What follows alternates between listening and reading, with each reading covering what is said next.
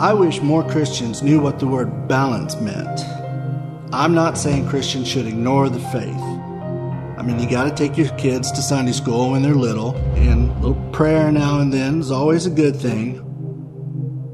But I don't get what possesses these religious fanatics. Religion has a place, but learn where that place is, okay? A man has to make a living, and I know that one reason why I've done so well is because I know where to draw the line. If you want to be successful, be balanced. Life has been good to me, and I see no reason to change. At least I don't have to worry about going to hell. After all, isn't my happiness what God wants the most? I'm Luke,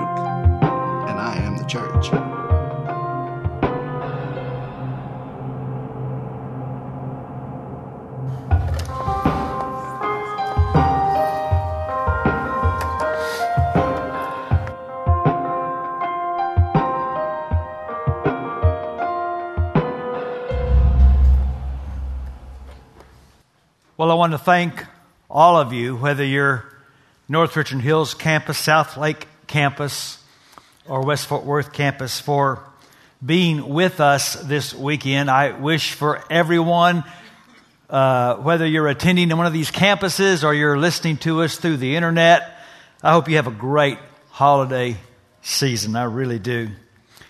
And I want to thank all of you from our church who have been so generous regarding the beginning of our harvest offering. Our goal is 1.6 million, and we've never been this close to the goal after just one week.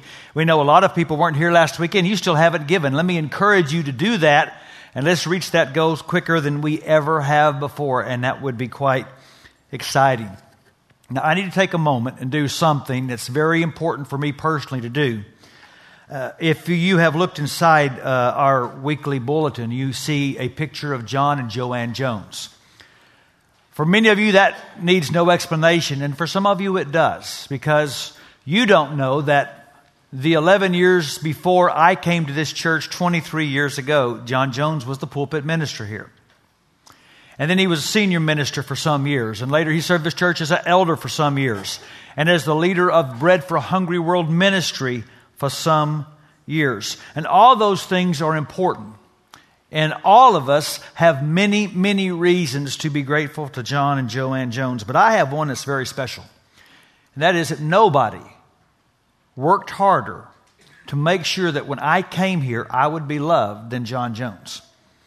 They say when you're a preacher, you can't go to a church where the old preacher stays and it go well. Well, that's not true. But it depends on that older preacher making sure it goes well. And John did. He has been for 23 years my biggest encourager and one of the dearest people I know. And Joanne's just as great as he is. We are going to miss them a lot. Someday it'll be my turn. Someday I will be the old preacher. And I know how to do that well because John taught me, and I'm grateful. I hope you have a chance to say in a special way how much you love John and Joanne in these next few days. One more thing. Should we pass inspection, and we think we will, we will, two weeks from tonight, have the opening of the remodeled worship center, and we will be moving back in, and we are very, very excited about that. Now, let me speak to that for a moment. Because of that special occasion, I am going to teach a special message that weekend as we dedicate that building to the Lord. In fact, we're going to have 24 hours of prayer and worship in the worship center, and you can go online and you can sign up to join me and other leaders as we dedicate that room to the Lord. And then at 5 o'clock on Saturday, December the 1st, we'll have our first service there. Now, we're inviting all of you from Southlake and West Fort Worth to join us that Saturday night because many of you gave in our Greater Things campaign to help pay for this remodel of the worship center. And by the way, we're moving in debt free, like we love to say around here. And we want you to come join us for that Saturday. Now, we will have a special teaching on Sunday morning at Southlake and West Fort Worth uh, so that you won't hear the same message twice that one weekend. But we would love for the whole church that can to come two weeks and Saturday and worship with us because we think it's going to be outstanding. I need to prepare you for one thing. If you asked any preacher about the room he preaches in, what's one thing you would change? You're going to get one or two answers almost every time. You're either going to get, I wish it was bigger and more people could be in it. Or you're going to get, I wish it felt more intimate. We got both in this new remodel. Because when you walk in, it is going to feel smaller. We've taken out several rows of pews. We've brought the stage out. I'm going to be closer to you than ever. But on the other side, because of the seats that were used and the way we arranged them, we've put over 300 more seats in there. So we've increased seating capacity 15 to 20 percent. And yet, I am going to be so close to you in the new room. You can't sit anywhere and me not see you if you fall asleep. It is going to be the ideal preaching room in the history of preaching, and I can't wait. So I hope whatever campus you're on, you can join us as we dedicate our new worship center to the Lord. It's going to be amazing. No, I don't usually start a sermon with this many announcements. In fact, I try never to, but there's a reason every one of these was important, and I'm trying to put this sermon off as long as I can. Because I have wrestled all week, I've struggled all week. I don't really want to preach this message. It's not that I mind that the seven series is ending. It's just I wanted it to end last week. Philadelphia, the church of the open door, the church that made Jesus smile. That's the church I want to finish on.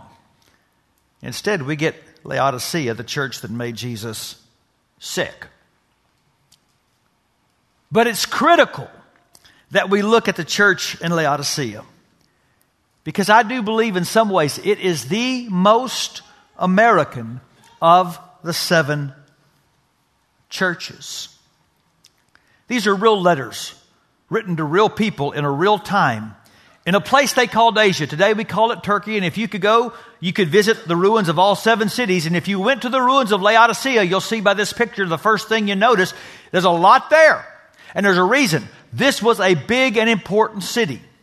Three major highways connected in Laodicea. Now that meant one thing. That meant traffic, that meant business, that meant commerce. And Laodicea became a huge banking center in that part of the world. Also, they became famous as a fashion center because there was a kind of black wool that was grown in that area that made a very uh, expensive wool that people all over the world wanted. So banking was big there. The fashion was big there. Another thing big there was medicine. They had a medical school that made this powder called Phrygian powder that helped people see better. So what I was, the point is, a lot of people in Laodicea had money. That is the ruin of a house. Now, that may not say much to you, but in ancient times, that's ginormous. That is a mansion, but that was not an atypical house in Laodicea because Laodicea is where people with money live.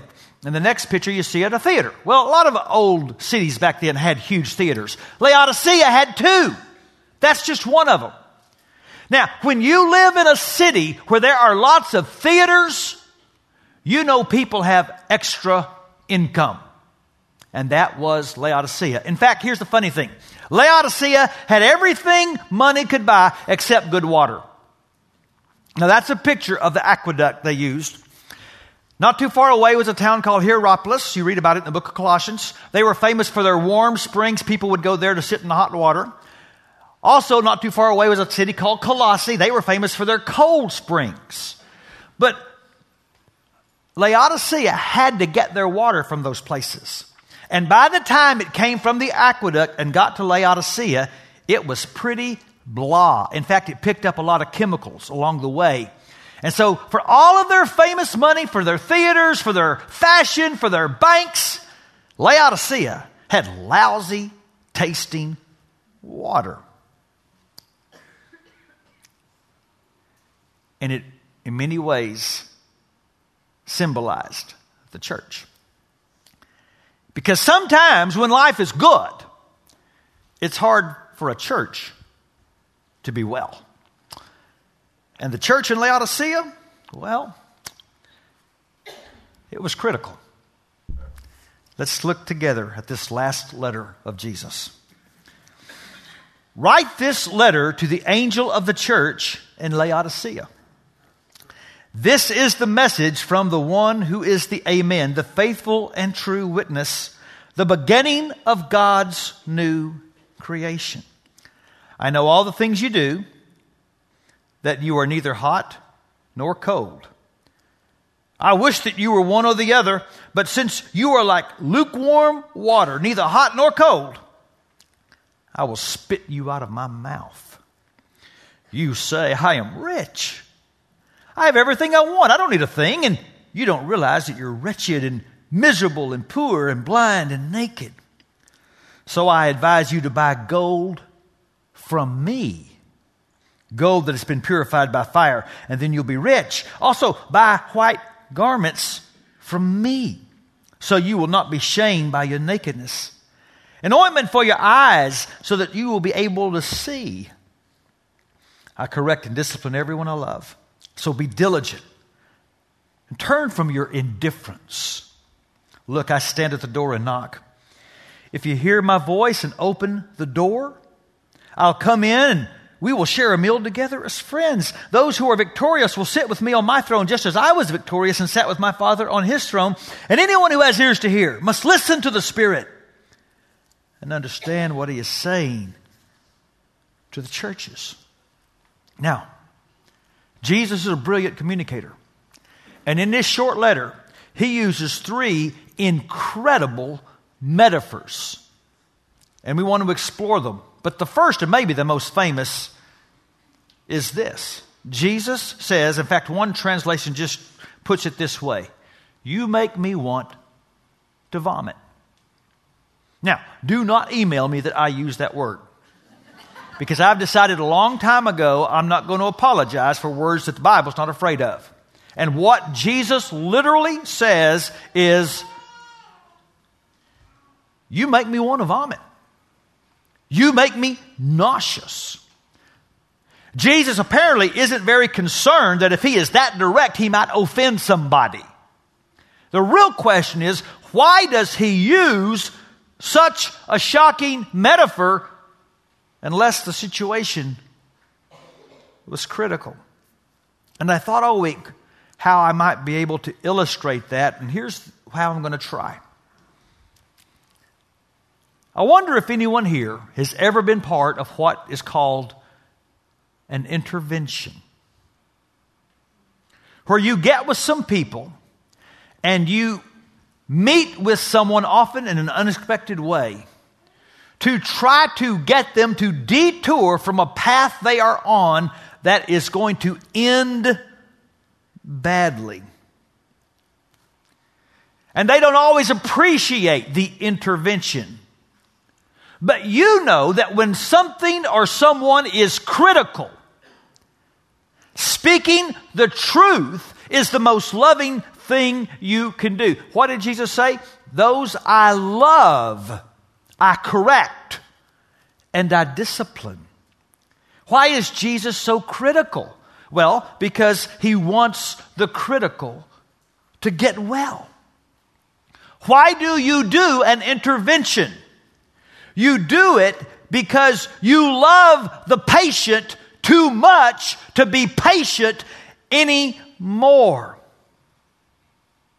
It wasn't easy. You put it off as long as you could. You didn't want to do it, but you loved them too much to not do something to try to detour them, to turn them from the path that would lead to destruction.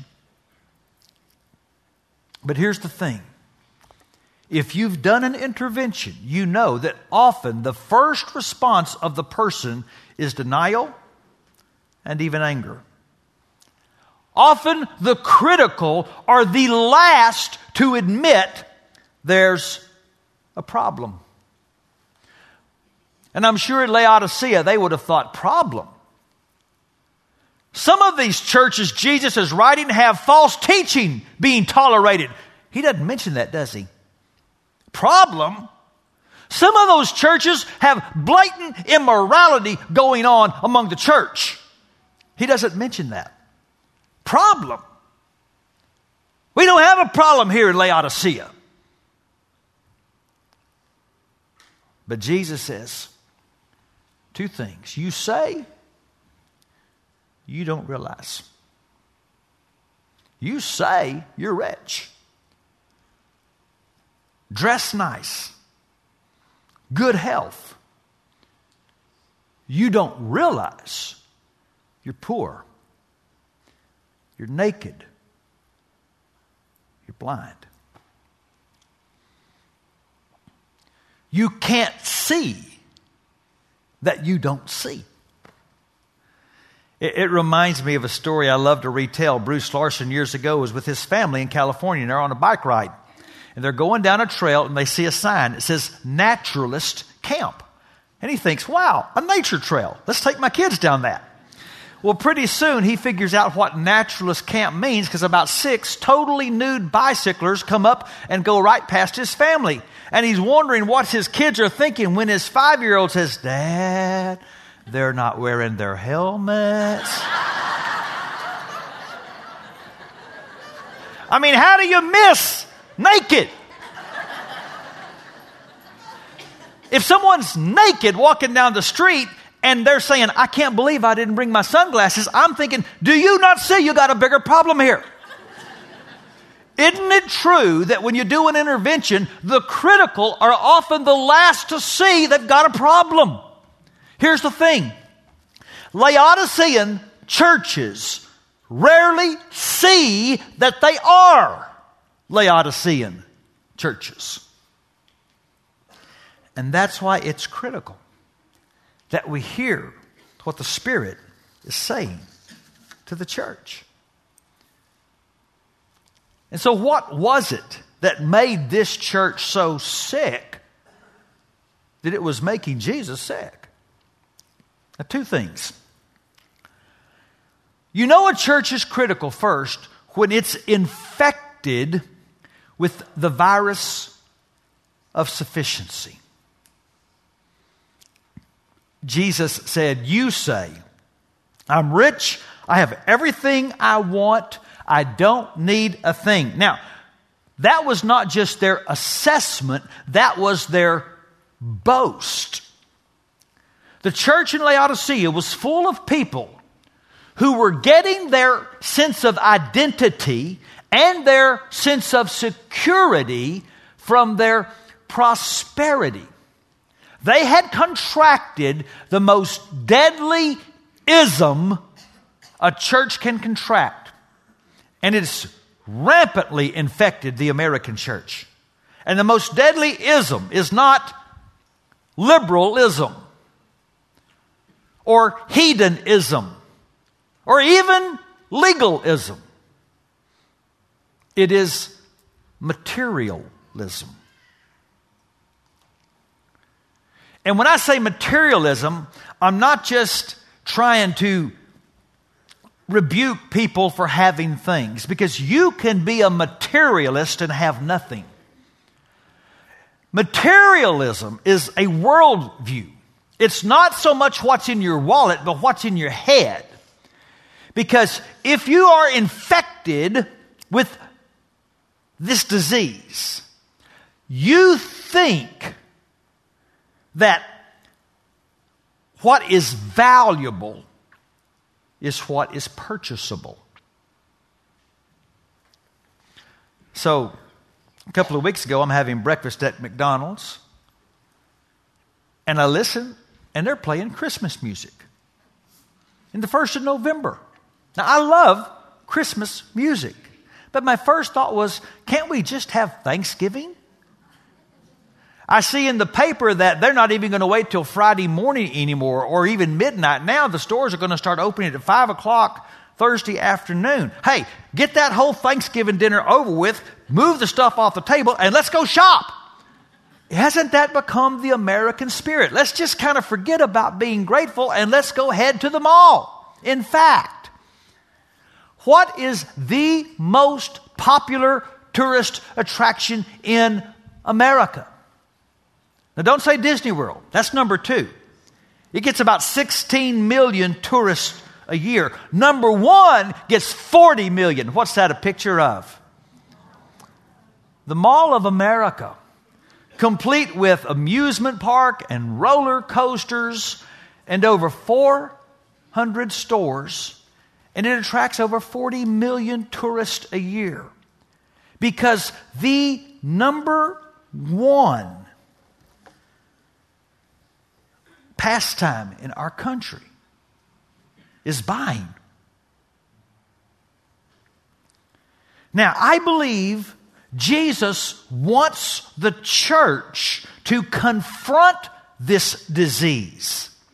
This idea that what's valuable is purchasable. But what's happened is that the church has been infected with the disease. In fact, we've baptized the disease so that in many churches today, they actually preach that if you love God and He blesses you, you're supposed to be able to buy more stuff. The belief that joy is a purchasable commodity is an epidemic. But Jesus says it's such an illusion. You've got a closet full of stuff, he says, but you don't have real riches. You get that from me. You got more clothes than you can wear in a season, and you're going shopping for more. But you're not clothed in righteousness because you get that from me. And the salve of the Spirit that opens your eyes so that you can see life from an eternal perspective, you get that from me. And what happens is that the virus of sufficiency can infect a church to the point that we forget that what we need most is from Jesus. Now, I don't mean this to be critical but I'm trying to be candid here.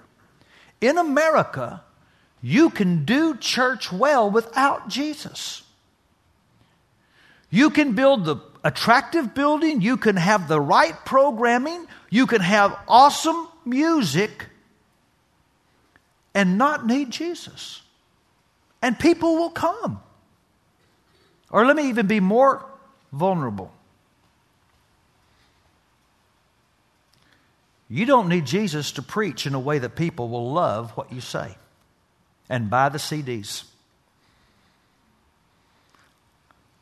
I've done this long enough that I could, I could walk in my office one week and spend no time in prayer, no time with the Lord, read a few books, jot down a few points, find a couple of funny jokes, and stand up week after week. And a lot of people wouldn't mind or notice that I wasn't needing Jesus.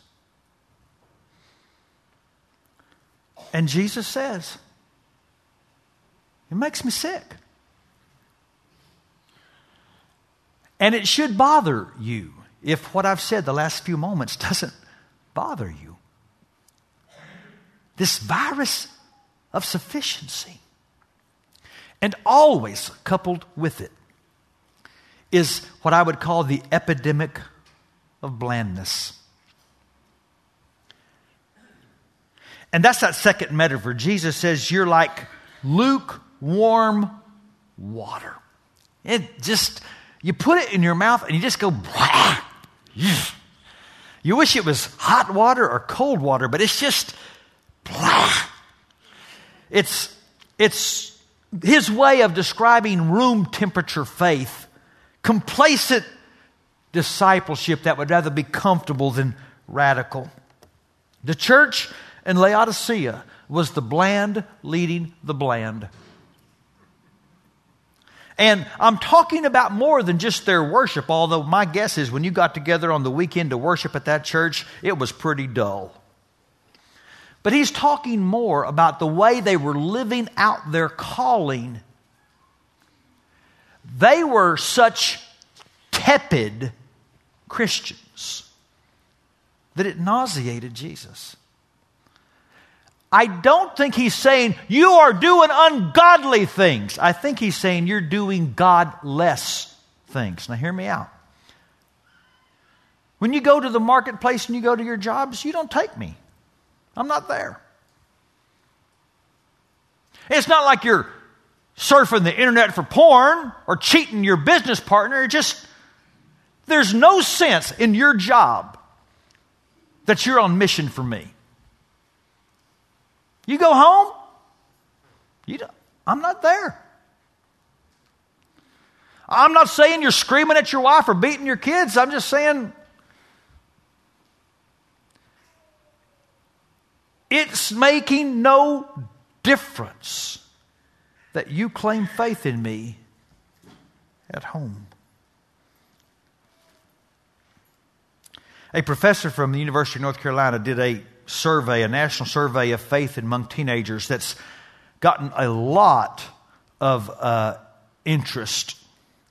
And he said, here was his conclusion the dominant religion of teenagers in America, and here's what he called it it's three long words. He called it moralistic, therapeutic deism. Let me break that down. Deism is the idea that there's a God He's way off in the distance. He created everything, but he's pretty much unconnected and leaves you alone. Moralistic means this God wants you to be nice, have some standards, try to be a good person. And by the way, if you are, you should get to go to heaven. And therapeutic means he is good at last second counseling. Whenever you need to be happier, call on him because He wants you most of all to be happy. And they argue this is the faith of most teenagers in America. A God that doesn't get too involved in my life, and I'm fine with that, who wants me to be a nice person. And if I'm ever in a real jam, I can call on Him And they say that is why greater and greater numbers of young people are, are claiming no faith. Another very interesting survey I saw recently. They asked people to name what particular faith they are. Well, you might be interested to know that in the last about seven years, the largest increase was the group that said atheist. From 2005 to 2012, they've grown from 1 to 5%, which is still small but 500% growth is pretty amazing. But another part of the survey that was really intriguing to me guess which faith group or non faith group has the lowest retention rate of their children? Atheist. Only 30% of children that grow up with atheist parents remain atheist when they become adults. Apparently, growing up in an environment where there's no meaning and no ultimate hope is very unsatisfactory. So, where's this increasing number of atheists coming from? Answer they're coming from church families. That apparently in America today, the greatest way to raise an adult atheist is to raise a child in a church like Laodicea where lukewarm, tepid, insipid Christianity is normal. Where everyone says the right things and sings the right songs, but following Jesus makes no difference once you get off the campus of the church. The bad news is that many churches are critical.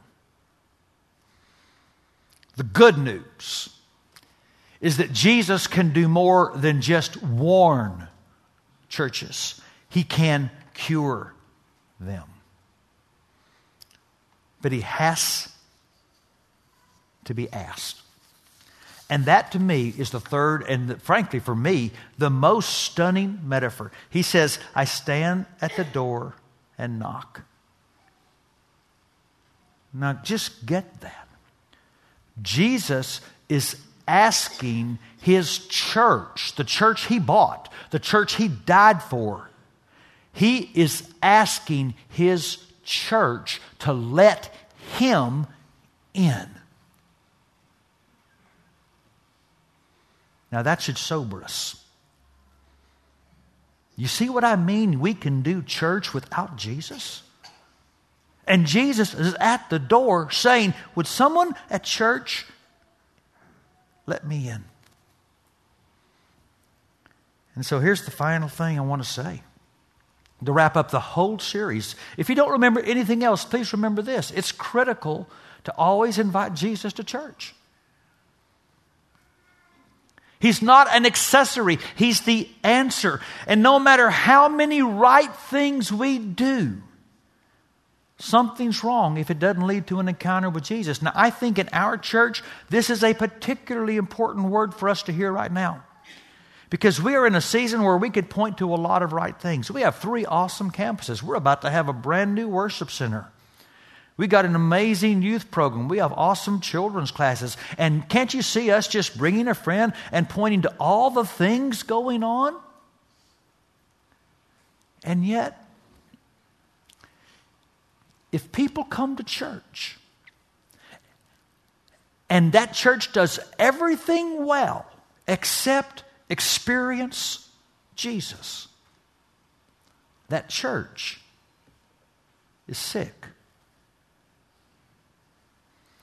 And it's critical that we get this.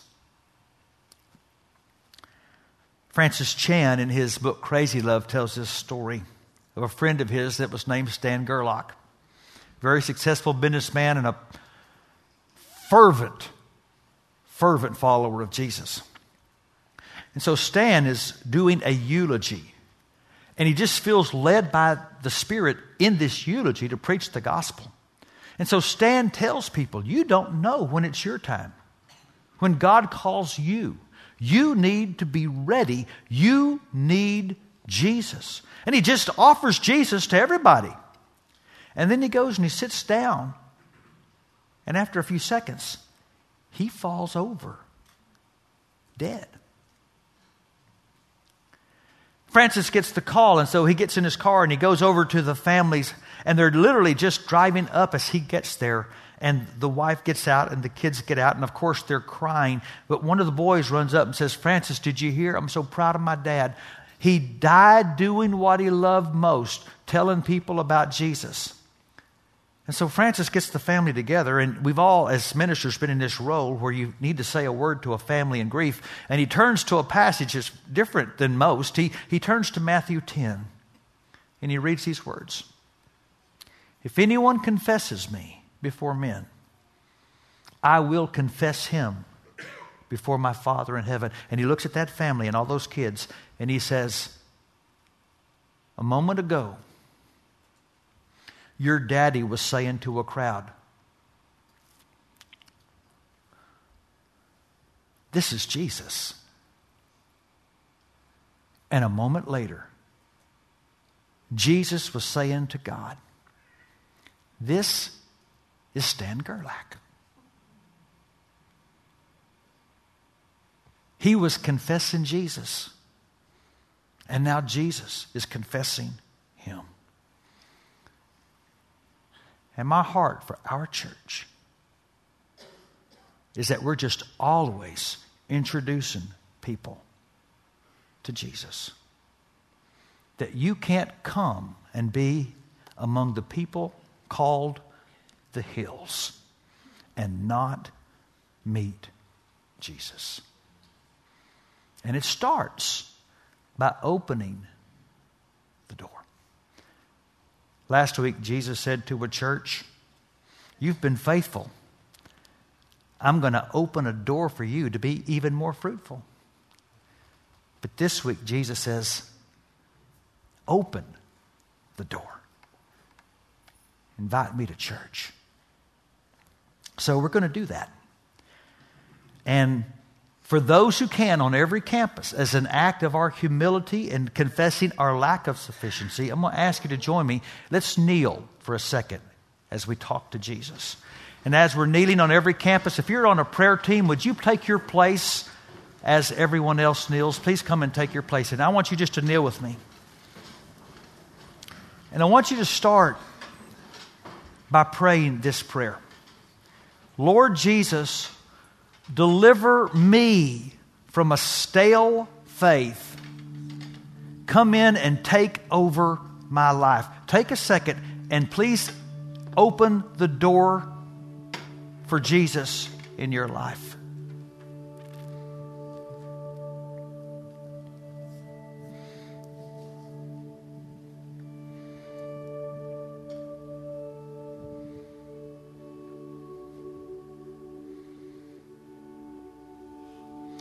Now, please, would you do this?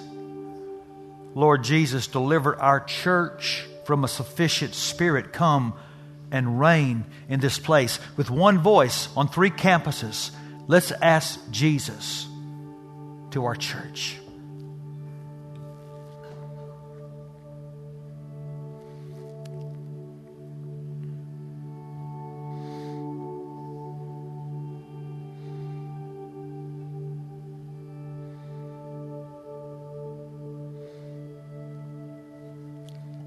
Oh, Jesus, may May we be so full of you that no one can be around us without you spilling out. Amen. Let's all stand, please.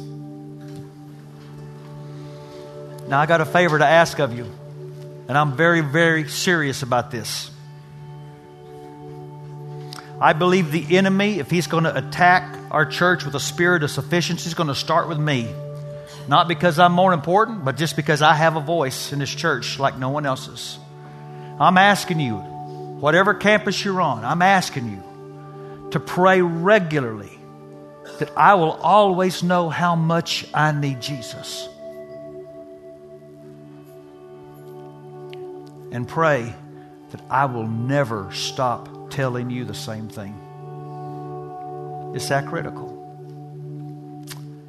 Now we want to pray for you. Please come while we worship.